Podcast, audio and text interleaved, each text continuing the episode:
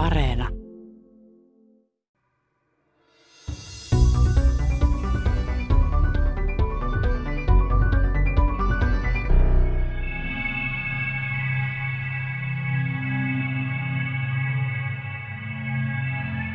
Tyypillisesti kun puhutaan supermassiivista mustista aukoista, niin niiden massat on miljoona, miljardi auringon massaa. Näin suurimassaisia ovat mustat aukot kvasareissa ja valtavan pitkiä ovat myös kvasareista avaruuteen purkautuvat suihkut.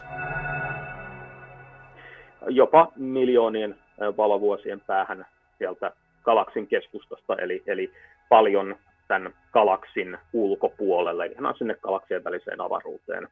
Kvasarien löytymiseen johtivat tähtitieteilijöiden tutkimukset 1960-luvulla. Tähtitieteilijät havaitsivat silloin hyvin kaukana avaruudessa suunnattoman kirkkaita tähtimäisiä kohteita.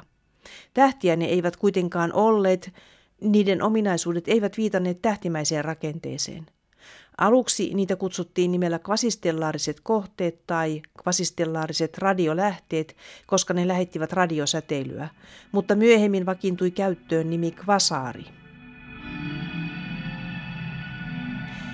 Kvasaarit ovat galakseja, aktiivisia galakseja ja mittasuhteiltaan valtavia. Niissä on hyvin aktiivinen ydinosa, aktiivinen galaksin ydin, joka sisältää supermassiivisen mustan aukon. Tätä mustaa aukkoa kiertää kiekkona kaasua ja pölyä, puhutaan kertymäkiekosta, ja siitä valuu ainetta mustaan aukkoon. Tästä tapahtumasarjasta, kun ainetta valuu mustaan aukkoon, syntyy kvasarin valtava kirkkaus. Lisäksi kvasarista lähtee kiekosta katsottuna vastakkaisiin suuntiin valtavat plasmasuihkut. Ne lähtevät jostakin mustan aukon lähettyviltä ja etenevät kauas avaruuteen.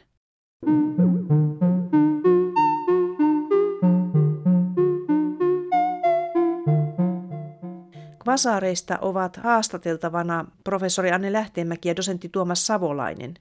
He molemmat työskentelivät Aalto-yliopistossa Metsähovin radioobservatoriossa, joka sijaitsee Kirkkonummella. Ja ohjelma on toimittamassa Sisko Loikkanen. Aloitetaanpa kvasarilöydön historiasta.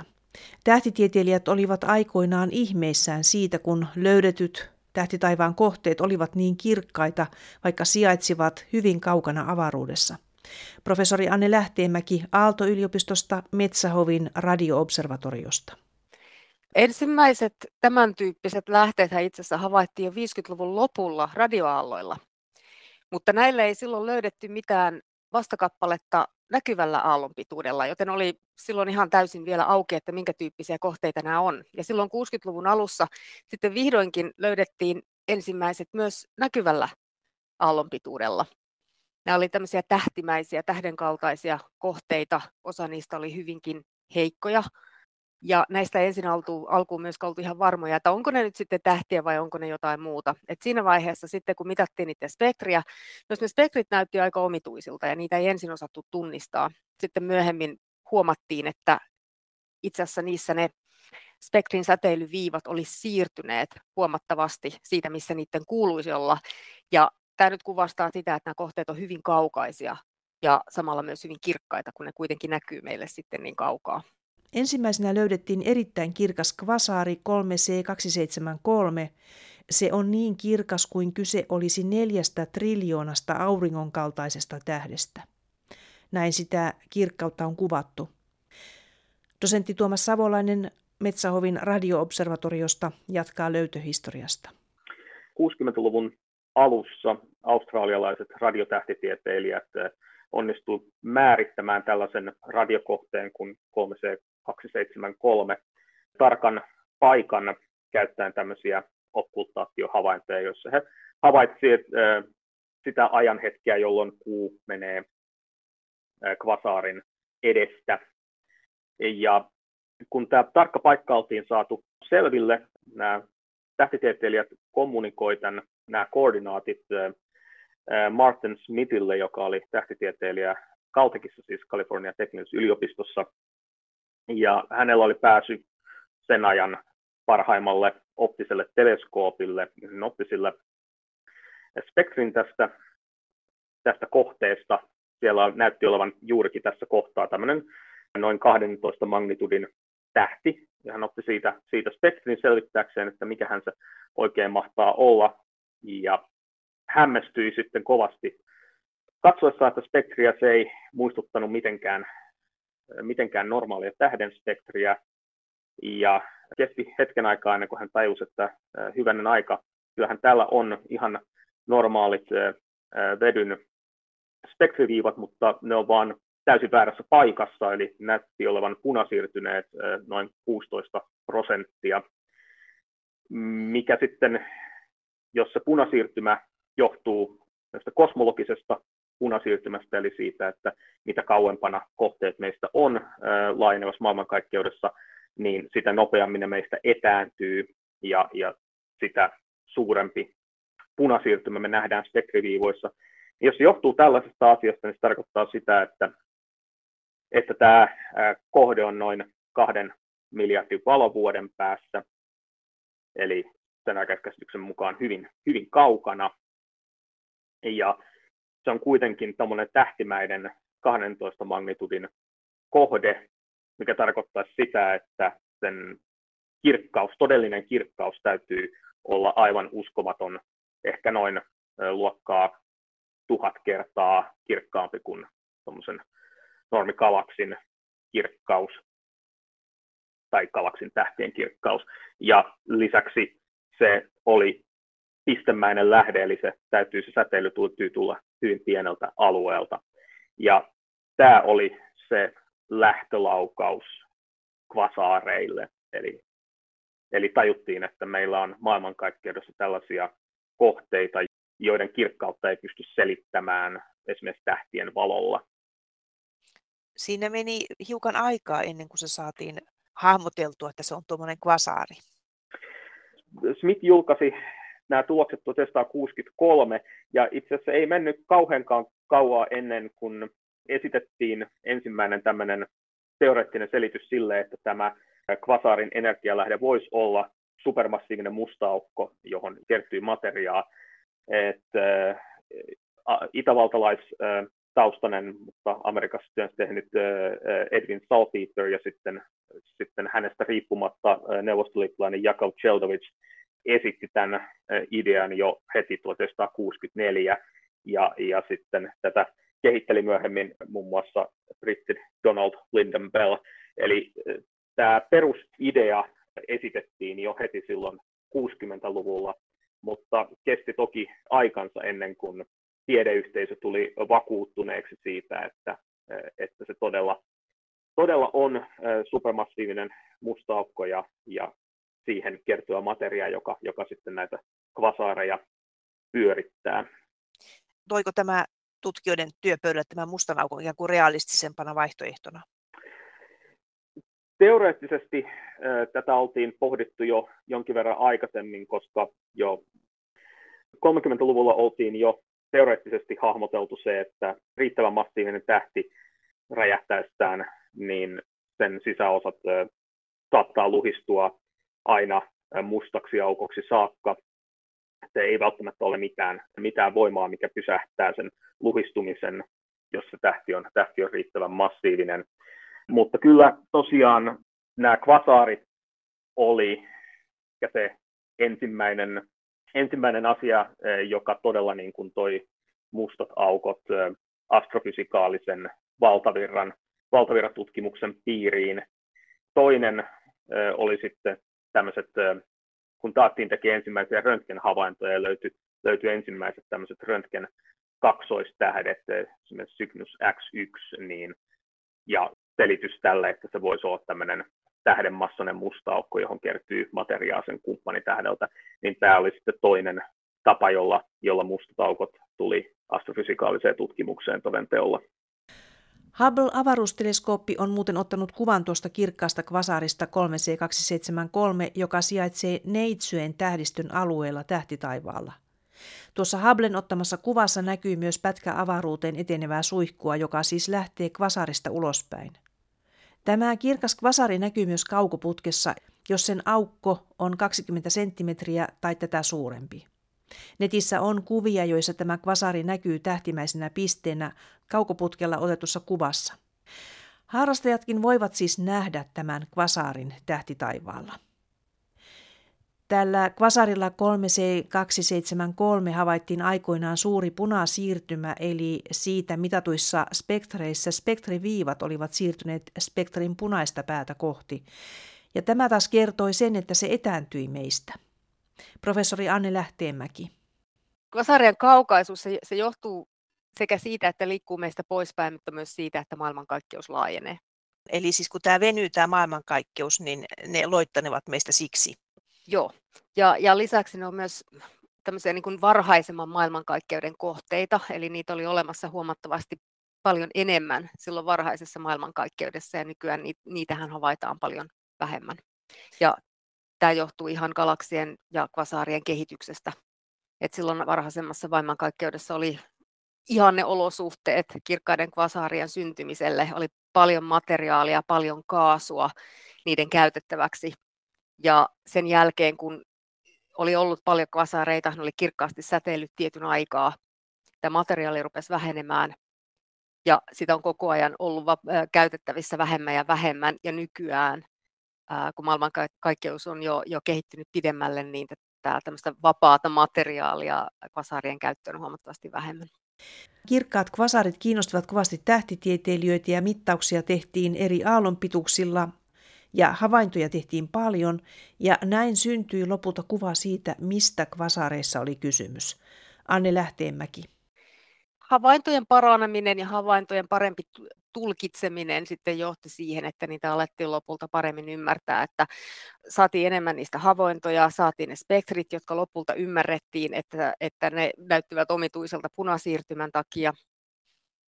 Ja sen jälkeen tietysti sit mitä enemmän havaintotekniikat kehitty, pikkuhiljaa ruvettiin saamaan 70-luvun puolella sitten esimerkiksi röntgenalueella myös havaintoja.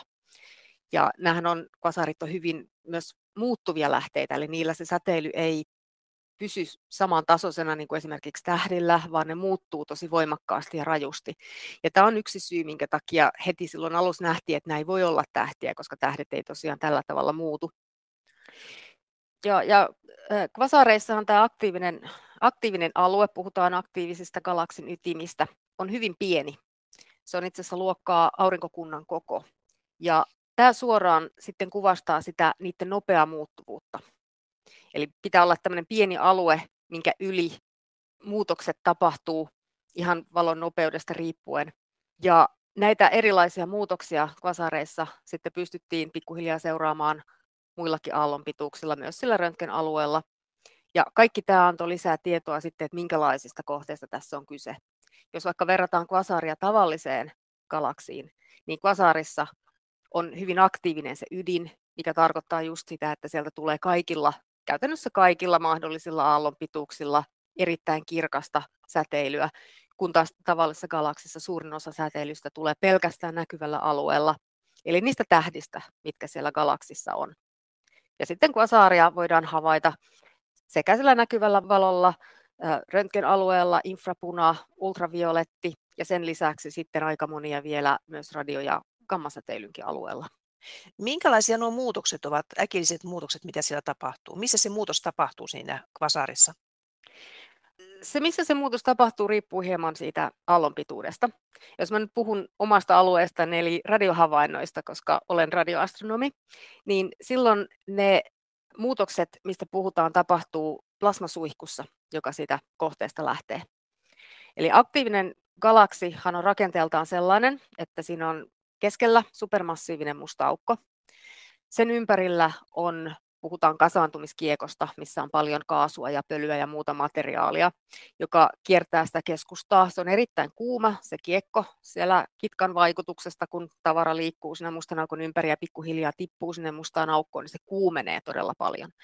Ja tästä kohdasta lähtee paljon optista säteilyä, eli näkyvällä alueella, ja myös paljon röntgensäteilyä. Mutta sitten radiosäteily tulee niistä plasmasuihkuista, jotka sitten jostakin kohtaa tämän mustan aukon ja kasaantumiskiekon läheisyydestä. Ne syntyy siellä jonkun mekanismin vuoksi, mikä ei ihan tällä hetkellä vielä täysin varmaa, mikä se on. Ja näissä plasmasuihkuissa liikkuu sitten tämmöisiä kirkkaampia alueita. Ja ne on niitä kirkkaampia alueita, joita me havaitaan sitten radioteleskoopeilla. Ja näistä radiokirkkaista kohteista saattaa joskus myös tulla myös gammasäteilyä. Eli se tosiaan riippuu vähän siitä, riippuu kvasaarin tyypistä, että mistä se kirkkain säteily siellä tulee. Eli siis se on hyvin semmoinen dynaaminen se systeemi siellä kvasaarissa. Kyllä niissä useimmissa tapahtuu paljon muutoksia ja, ja just se muuttuvuus, sehän tulee sieltä, että jotakin aina tapahtuu siellä. Joku, joku saa sen, sen kohteen kirkastumaan ja sitten hetken päästä se taas himmenee. Ja tällähän on paljon tekemistä sen kanssa, että kuinka paljon äh, materiaalia, sitä kaasua ja pölyä sillä ytimellä ja mustalla aukolla siellä on ikään kuin syötävänä. Eli materiaali, mikä se voi muuttaa energiaksi, joka me sitten nähdään näinä muutoksina.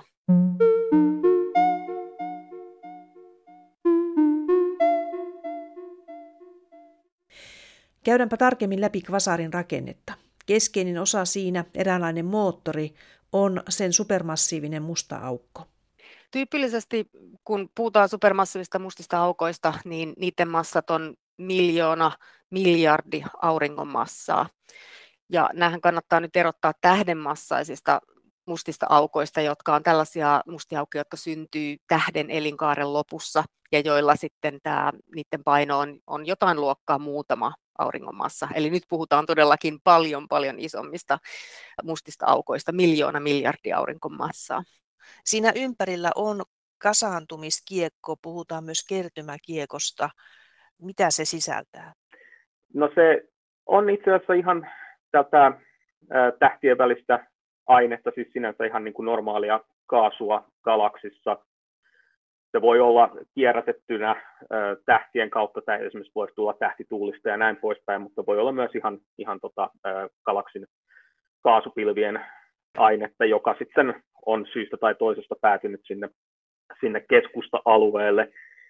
Mutta sitten kun se kuumenee voimakkaasti, niin se ionisoituu ja siinä atomiytimet ja elektronit on, on sitten irrallaan, eli, eli sitä kutsutaan plasmaksi. Ja se kiertää tosiaan lähes valon nopeudella siinä.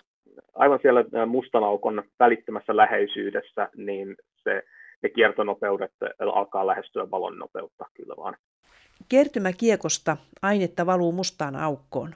Mustan aukon reuna-aluetta sanotaan tapahtumahorisontiksi, ja kun aine ylittää tapahtumahorisontin, se joutuu mustan aukon sisälle.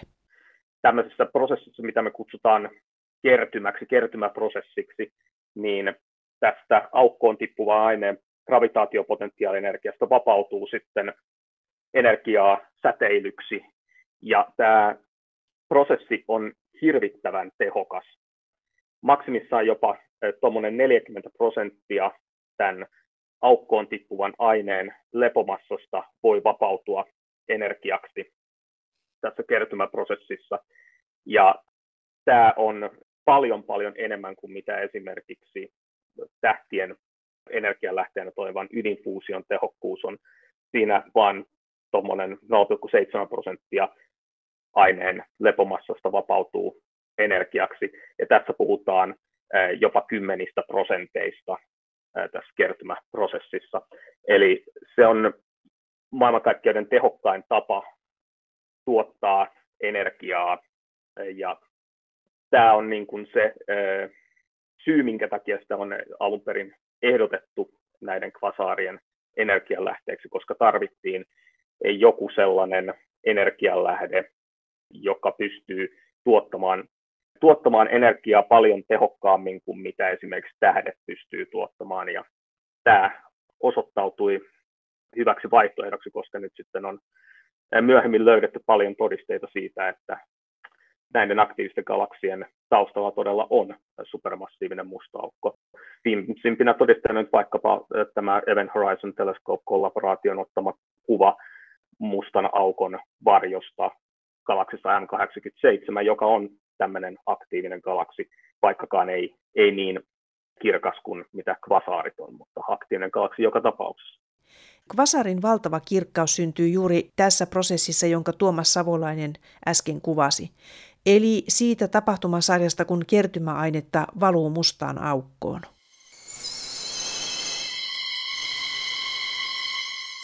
Mekanismi perustuu siihen, että tämä materia kiertää ensinnäkin suurella nopeudella sitä mustaa aukkoa tällaisessa kertymäkiekossa.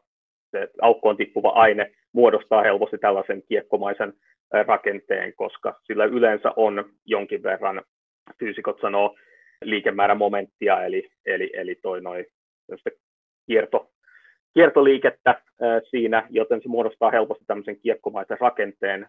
Tässä kiekossa, kun se aine kiertää ää, valtavalla nopeudella, niin siellä on, syntyy kitkaa, joka sitten kuumentaa sen aineen siinä kiekossa korkeisiin lämpötiloihin, josta sitten säteilee, säteilee ihan tällaista, sanotaan mustan kappaleen säteilyksi tai lähes mustan kappaleen säteilyksi. Ja nämä lämpötilat siellä kiekon sisäosissa tuollaisessa noin sanotaan sadan miljoonan auringonmastoissa mustassa aukossa on jotain sadan tuhannen kelvinin paikkeilla, mikä sitten tuottaa säteilyä, jonka spektrin huippu on tuolla jossain ultraviolettialueella. Kuinka laajalle se leviää tuo kertymäkiekko siihen mustan aukon ympärille? Siis kuinka suuria mittasuhteita siinä on? Se ulottuu se ulompikiekko. Me itse asiassa tiedetään ihan tarkkaan, kuinka pitkälle se ulompikiekko ulottuu, mutta arviot on jotain tuosta yhdestä astronomisesta yksiköstä tuhanteen astronomiseen yksikköön, ja astronominen yksikkö on siis maapallon etäisyys auringosta noin 150 miljoonaa kilometriä. Eli puhutaan tuollaisista aurinkokunnan tai jonkin verran aurinkokuntaa isommista mittakaavoista siinä, siinä kertymäkiekossa. Käykö siinä kertymäkiekossa niin, että se materia, kun sitä syöksyy koko ajan sinne mustan aukon sisuksiin tapahtumahorisontin yli, niin se aine ikään kuin vähenee siellä kertymäkiekossa mustan aukon lähettyviltä, mutta sitten sinne tulee aina uutta materiaa sinne ulkoreunoille, siihen kertymäkiekkoon. Kyllä vaan. Eli tämä on tämmöinen prosessi, joka jatkuu niin kauan, kun siellä ei jonkinnäköinen materian syöttö toimii, eli, eli niin kauan kun sitä materiaa, on, materiaa tulee sinne galaksin ydinosiin, niin tämä systeemi toimii. Sitten kun se materian tulo syystä tai toisesta lakkaa, niin, niin sen jälkeen sitten tietysti tämä aktiivisuus hiljenee. Siitä lähtee siitä mustasta aukosta sitten tämmöiset valtavat suihkut kahteen suuntaan, siis vastakkaisille puolille sitä kertymäkiekkoa avaruuteen valovuosien päähän, siis valtavan valovuosimäärän päähän ulottuvat nämä suihkut. Miten ne syntyvät ne suihkut? Tämä on yksi niistä arvotuksista, mitä tässä vielä tutkitaan tällä hetkellä. Tähän on olemassa erilaisia teorioita, että, että mikä se on se dynamiikka, että miten se aktiivinen galaksin ydin sitten loppujen lopuksi muuntaa sen energiaa, mitä se saa näiksi plasmasuihkuiksi. Yksi hyvä teoria on tämmöinen rekonnektio, mikä on vähän samantyyppinen kuin mitä tapahtuu meidän omassa auringossa. Eli magneettikenttien vuoksi kertyy tämmöisiä aineluuppeja sinne lähelle, lähelle sitä mustaa aukkoa jonnekin sinne keskusalueelle, jotka sitten purkautuu loppujen lopuksi tänne suihkuun. Eli käytännössä magneettinen rekonnektio. Mutta tätä, tätä on hyvin vaikeaa vielä todistaa tässä vaiheessa, mutta se on erittäin hyvä teoria, että, että näin saattaisi tapahtua. Ja, ja tosiaan tässä kannattaa muistaa se, että se suihku ei lähde sieltä mustasta aukosta, vaan jostakin sieltä lähettyviltä. Tuomas Savolainen. Ensinnäkin ne suihkut todella on valtavia rakenteita, ne voi yltää jopa miljoonien valovuosien päähän kauas tämän emokalaksin ulkopuolelle. Ja se, mitä me tiedetään tällä hetkellä niiden, niiden synnystä on, että todennäköisimmin ne syntyy, kun magneettikentät irrottaa pyörimisliikkeeseen liittyvää energiaa joko tästä mustasta aukosta itsestään, jos meillä on pyörivä musta aukko, tai sitten aivan siitä kertymäkiekon sisäosista. Ja tämä mekanismi on, on, on sen tyyppinen, että jos me otetaan vaikkapa toi noin se pyörivä musta aukko ja, ja siitä mahdollisesti syntyvä suihku, niin pyörivä mustan aukon tapahtumahorisontin ulkopuolella on tällainen alue, jota kutsutaan ergosfääriksi. Ja se on tällainen alue, jossa mikään kappale ei pysty pysymään paikallaan, koska tämä pyörivä mustaukko pyörittää aika-avaruutta siinä mukanaan, ja se efekti on tässä erkosfäärin alueella niin voimakas, että myös kaikki kappaleet lähtee pyörimään sen, sen aika-avaruuden mukana. Ja nyt jos meillä tulee tämän kertymäkiekon mukana tämmöinen poloidi magneettikenttä sinne erkosfäärialueelle, se voi ajatella, että se lähtee ikään kuin siellä kiertymään ja se kiertyy tämmöiseksi heliksiksi. Siitä tulee vähän niin kuin tämmöinen jousi, joka muodostaa sitten tämmöisen magneettisen tunnelin, joka lähtee sen systeemin pyörimisakselin suuntiin kahteen, kahteen suuntaan. Ja kun tähän magneettikenttään kiinnittynyt plasmaa, niin tämä magneettikenttä pystyy kiihdyttämään sen plasman tässä niin kuin pyörimisakselin suunnassa ulospäin. Siellä on tämän heliksikentän takia siellä syntyy tällaista magneettista painetta, joka sitten pystyy suuntaamaan voimaa ulospäin sieltä mustasta aukosta. Ja sen lisäksi tämä heliksikenttä myös pystyy ikään kuin kollimoimaan tai kohdistamaan sitä plasmaa, pitämään sitä, pitämään sitä kasassa, koska siinä on myös voimia, jotka sitten suuntautuu tänne, tänne tunnelin keskelle. Eli siellä syntyy niin kuin tällainen magneettinen tunneli, jossa sitten magneettikentät kiihdyttää plasmaa ulospäin siitä, siitä mustasta aukosta kahteen, kahteen suuntaan. Ja tosiaan se e, energia tälle, mitä me sanotaan suihkuksi, tulee tässä tapauksessa siitä mustan aukon pyörimisenergiasta, tai sitten siinä tapauksessa, että tämä samantyyppinen mekanismi toimiikin kertymäkiekon sisäosissa, niin silloin se, silloin se energia tulee, tulee sitten siitä kertymäkiekon pyörimisliikkeestä. Se on siis kuumaa plasmaa tämä suihku? Se on kuumaa plasmaa ja magneettikenttiä, magnetoitunutta plasmaa. Se säteilee? Kyllä se säteilee erityisesti radioalueella tällaista synkrotronisäteilyä, eli siellä on hyvin energeettisiä elektroneja, jotka liikkuu, liikkuu lähes valon nopeutta. Ja tässä tapauksessa, kun meillä on tämmöisiä lähes valon nopeutta liikkuvia elektroneja magneettikentässä, niin tämä säteily on jotakin sellaista, mitä me kutsutaan synkrotronsäteilyksi. Onko se niin, Anne Lähteenmäki, että vasareita ei enää ole onko niitä olemassa? Tuossa aiemmin viittasit jo siihen, että niitä esiintyy paljon enemmän silloin varhaisessa maailmankaikkeudessa. Joo, nykyään kvasareita ei juurikaan enää ole. Eli kulta-aika oli tuossa noin 10 miljardia vuotta sitten, ja sen jälkeen niiden määrä on tippunut huomattavasti, ja sanotaan, että nykyisessä maailmankaikkeudessa niitä on suhteellisen vähän. Ja tämän on epäilty johtuvan siitä, että nämä kirkkaat ytimet niissä on, on tosiaan käyttänyt kaiken käytettävissä olevan materiaalin, jolloin ei enää pysty tuottamaan sitä energiaa näyttääkseen kvasaareilta, eli tämmöisiltä kirkkaalta kohteilta. Toki erilaisia aktiivisia galakseja on nykyäänkin olemassa, mutta ne ei ole sitten enää ihan kvasaarien veroisia ja yhtä, yhtä kirkkaita ja suuria. Eli ne ovat yksi maailmankaikkeuden historian kehityskausi, jos näin voisi sanoa.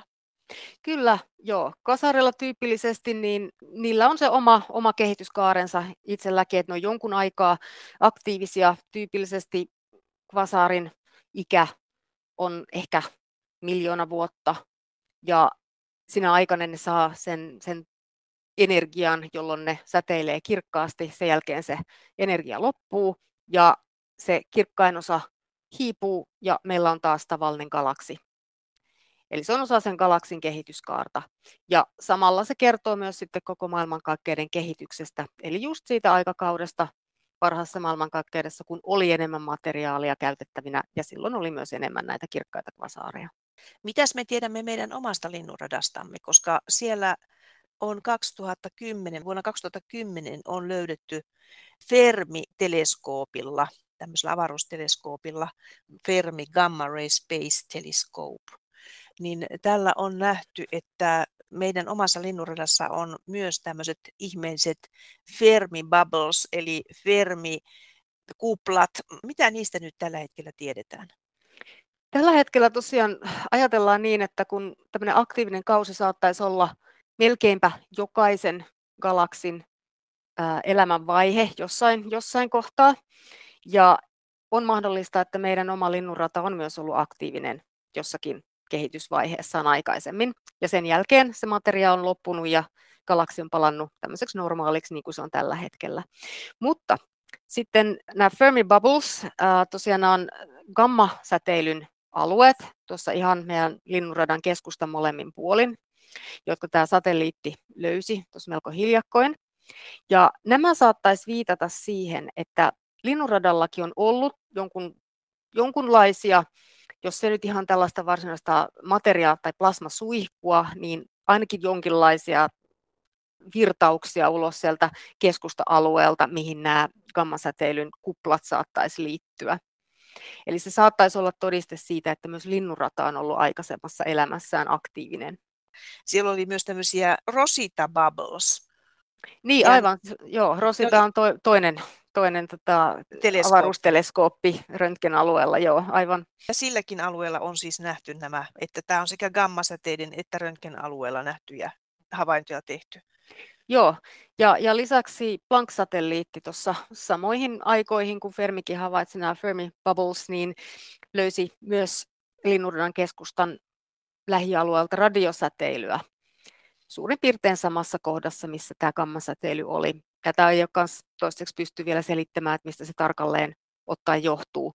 Yksi vaihtoehto voisi olla, että se liittyy tähän linnunradan mahdolliseen aktiivisuuteen aikaisemmin. Kuinka kauas historian pitää mennä, että se olisi ollut aktiivinen? Tätä aikaa, jolloin tämä aktiivisuus olisi mahdollisesti tapahtunut, sitä on hieman vaikea määrittää, että siitä on sellainen tietty, tietty niin kuin aikaväli, jolloin ajateltaan, että se mahdollisesti olisi tapahtunut 2-3 miljoonaa vuotta sitten. Eli tämmöiset rakenteet, jotka jäävät ikään kuin elämään sinne galaksin lähelle, niin ne ovat pitkäikäisiä. Joo, niin siinä kestää oma, oma aikansa, että ne sitten sieltä pikkuhiljaa jähtyy ja, ja häviää pois. Jos ei ne saa enää mitään uutta, uutta energiaa mistään, niin ne siellä aikansa on ja sitten ne pikkuhiljaa häviää. Valtavia rakenteita kuitenkin, siis netissä oli tämmöinen tieto, että ne olisivat nämä bubbles, eli nämä kuplat, erilaiset kuplat, niin 50 000 valovuotta sen linnunradan tason ylä- ja alapuolella. Sitä luokkaa joo. Ja tosiaan jos ajatellaan, että linnunradan halkasia on 100 000 valovuotta horisontaalisessa suunnassa, niin silloin se on noin, noin sitten puolet siitä. Mutta linnunrata on muutenkin varsin iso ja se, se sisältää paljon kaikenlaista, mitä ei näe esimerkiksi näissä tyypillisissä linnunradan näkyvän valon kuvissa, että siellä on sitten paljon muutakin kyllä. Tutkijat puhuvat aktiivisista galakseista. Myös kvasaarit ovat tällaisia aktiivisia galakseja. Niissä on aktiivinen galaksin ydin, jossa jyllää musta aukko. Mutta kaikki aktiiviset galaksit eivät kuitenkaan ole kvasaareja. Anne Lähteenmäki määrittelee aktiivisen galaksin näin. Aktiivisessa galaksissa säteilyn määrä tai sen kirkkaus on huomattavasti suurempi kuin tavallisessa galaksissa. Eli saattaa olla 10 100 000 kertaa kirkkaampi kuin tavallinen galaksi. Ja se on nimenomaan se galaksin keskusta, ja siksi puhutaankin aktiivisesta galaksin ytimistä, joka on tässä se, se kirkas. Ja näitähän on vain pieni osa kaikista galakseista. Se on joku maksimissaan varmaan kymmenisen prosenttia kaikista galakseista, kun on tällä tavalla kirkkaita. Ja näistä aktiivisista galakseista vain osa on kvasaareja. Tuomas Savolainen. Joo, kyllä se on näin. Eli kvasaarit on näitä kaikkein kirkkaimpia aktiivisia galaksien ytimiä. Sitten meillä on paljon myös muita aktiivisia galaksiytimiä, jotka ei sitten, joilla on taas hieman erilaisia ominaisuuksia, jotka ei ole ihan niin kirkkaita kuin kvasaarit. Onko se raja hämärä? Ei se raja ei ole, ei ole varsinaisesti hämärä, vaan se on ihan se on määrittelykysymys, mutta se, että mihin se raja laitetaan, niin se on vähän mielivaltainen. Ja kvasaarien perusominaisuuksia on se, että ne on hyvin kirkkaita ja sitten, että niillä on, niillä on tällaiset leveät kaasun emissioviivat. Nämä on niin kuin ne kaksi olennaista asiaa kvasaareissa. Ne leveät emissioviivat kertoo siitä, että se kaasu, joka, joka lähettää tätä viivasäteilyä, niin se kiertää hyvin nopeasti jotakin, tässä tapauksessa sitä supermassiivista mustaa aukkoa. Ja tämä suuri kiertonopeus saa aikaan sen, että se kaasun emissioviiva levenee. Sen sijaan sitten se, että se kaasun emissioviivan paikka on siirtynyt punaista kohden, niin se taas sitten kertoo siitä, että kuinka kaukana nämä kohteet on. Ja kvasaarit on todella keskimäärin sangen korkealla punasiirtymillä, että et niitä eniten havaitaan tuolla noin punasiirtymällä kaksi. Kvasareja on löydetty jo tiettävästi satoja tuhansia ja koko ajan niitä löytyy lisää. Kauimmaiset niistä ovat todella kaukana 13 miljardin valovuoden päässä suurissa kartoituksissa, niin kuten esimerkiksi Sloan Digital Sky Surveys esimerkiksi, niin sieltähän löytyy, löytyy satoja tuhansia kvasaareja.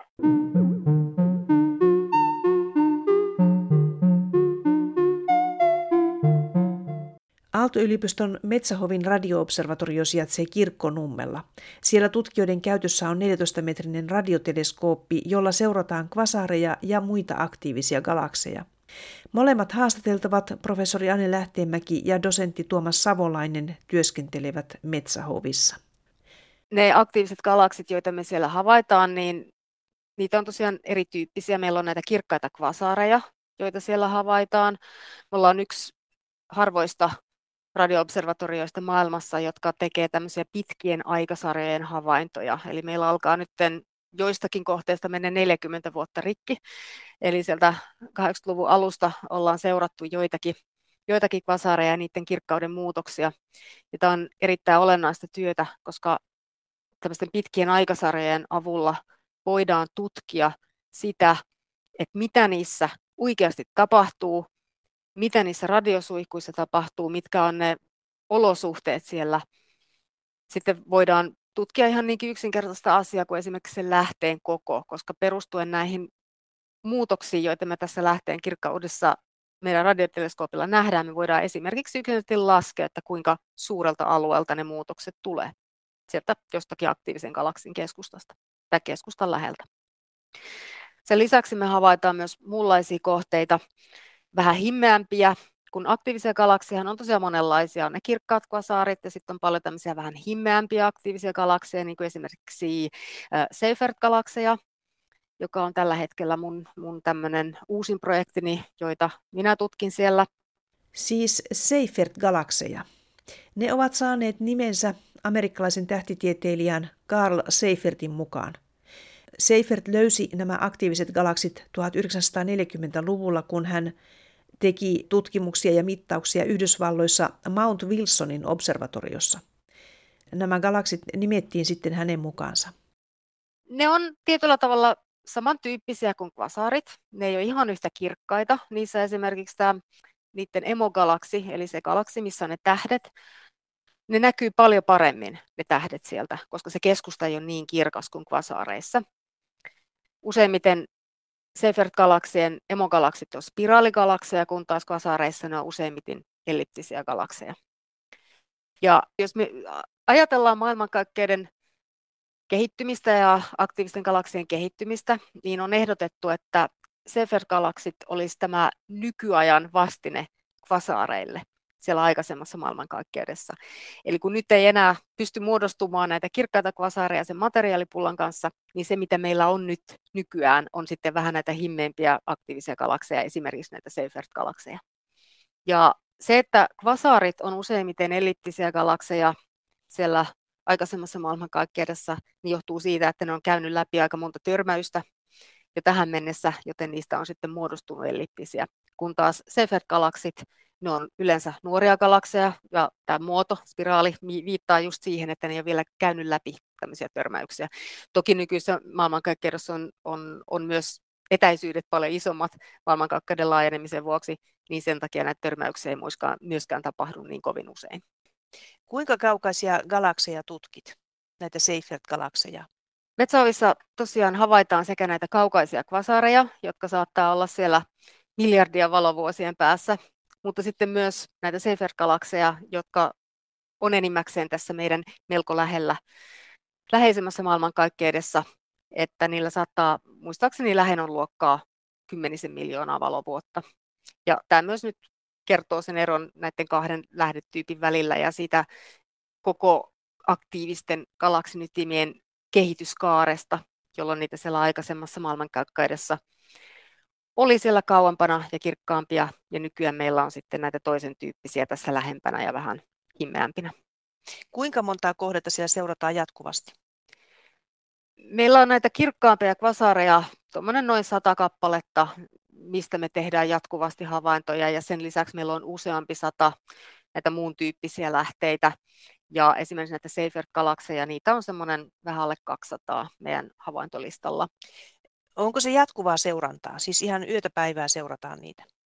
Kyllä, Metsähavi radioteleskooppi havaitsee 24-7 joka ikinen päivä vuodesta, paitsi jos on huolto, huoltoaika meneillään.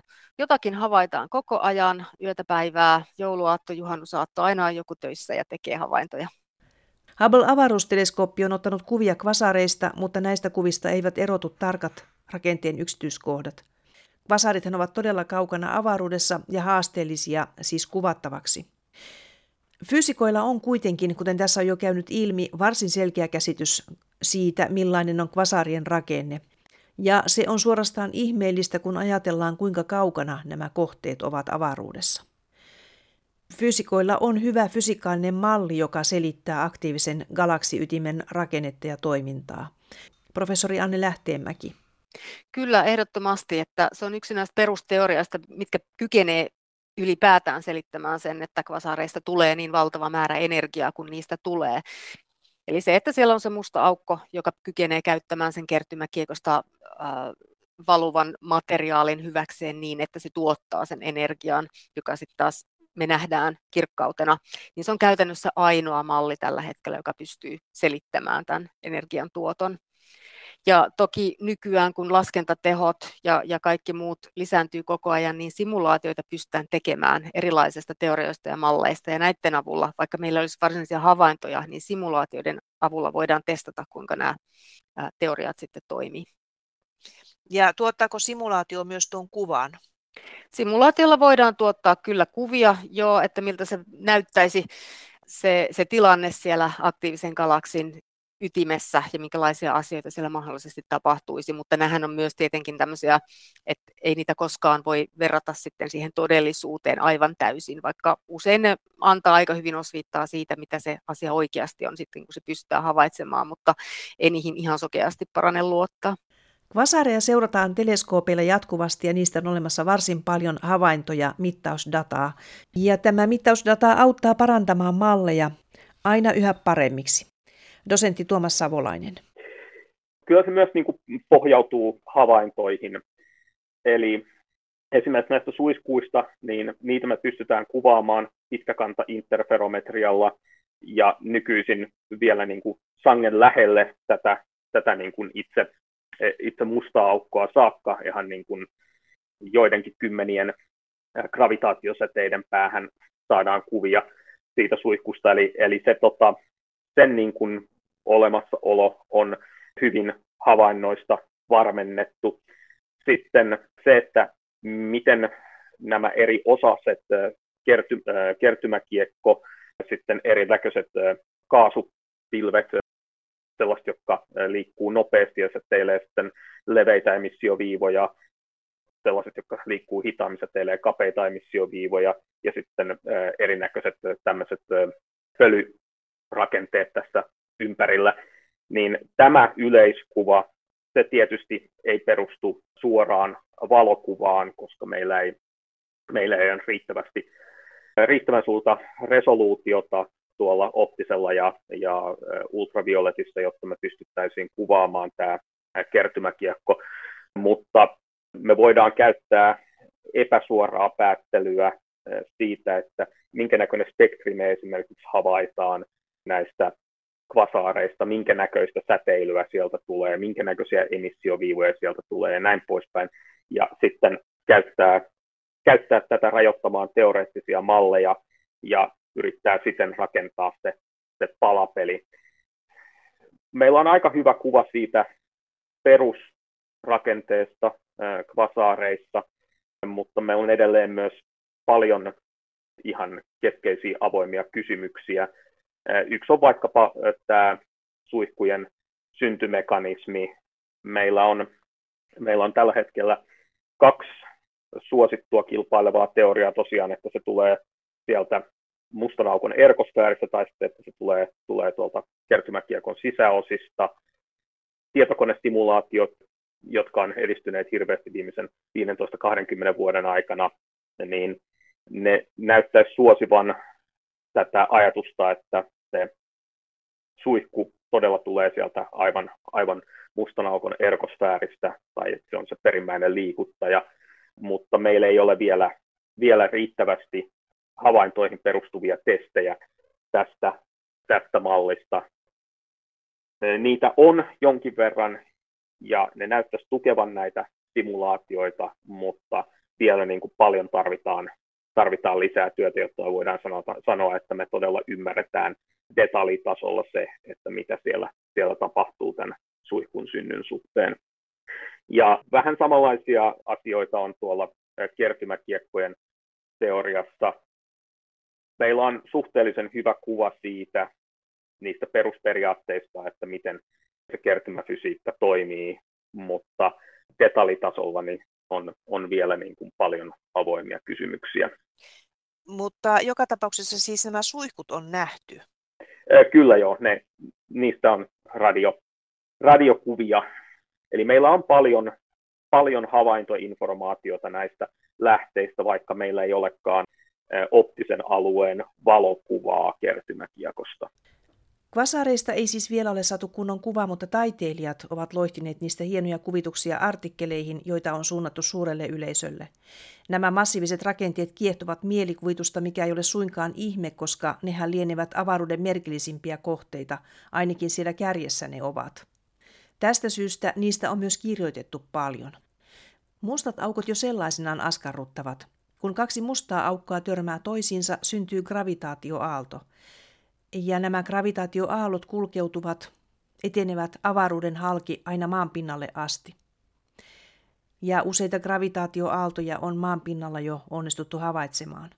Tästä aiheesta gravitaatioaaloista kertoo Jari Mäkinen tuoreessa Tiedeykkösessä, joka on kuunneltavissa Yle Areenassa Tiedeykkösen nettisivulla.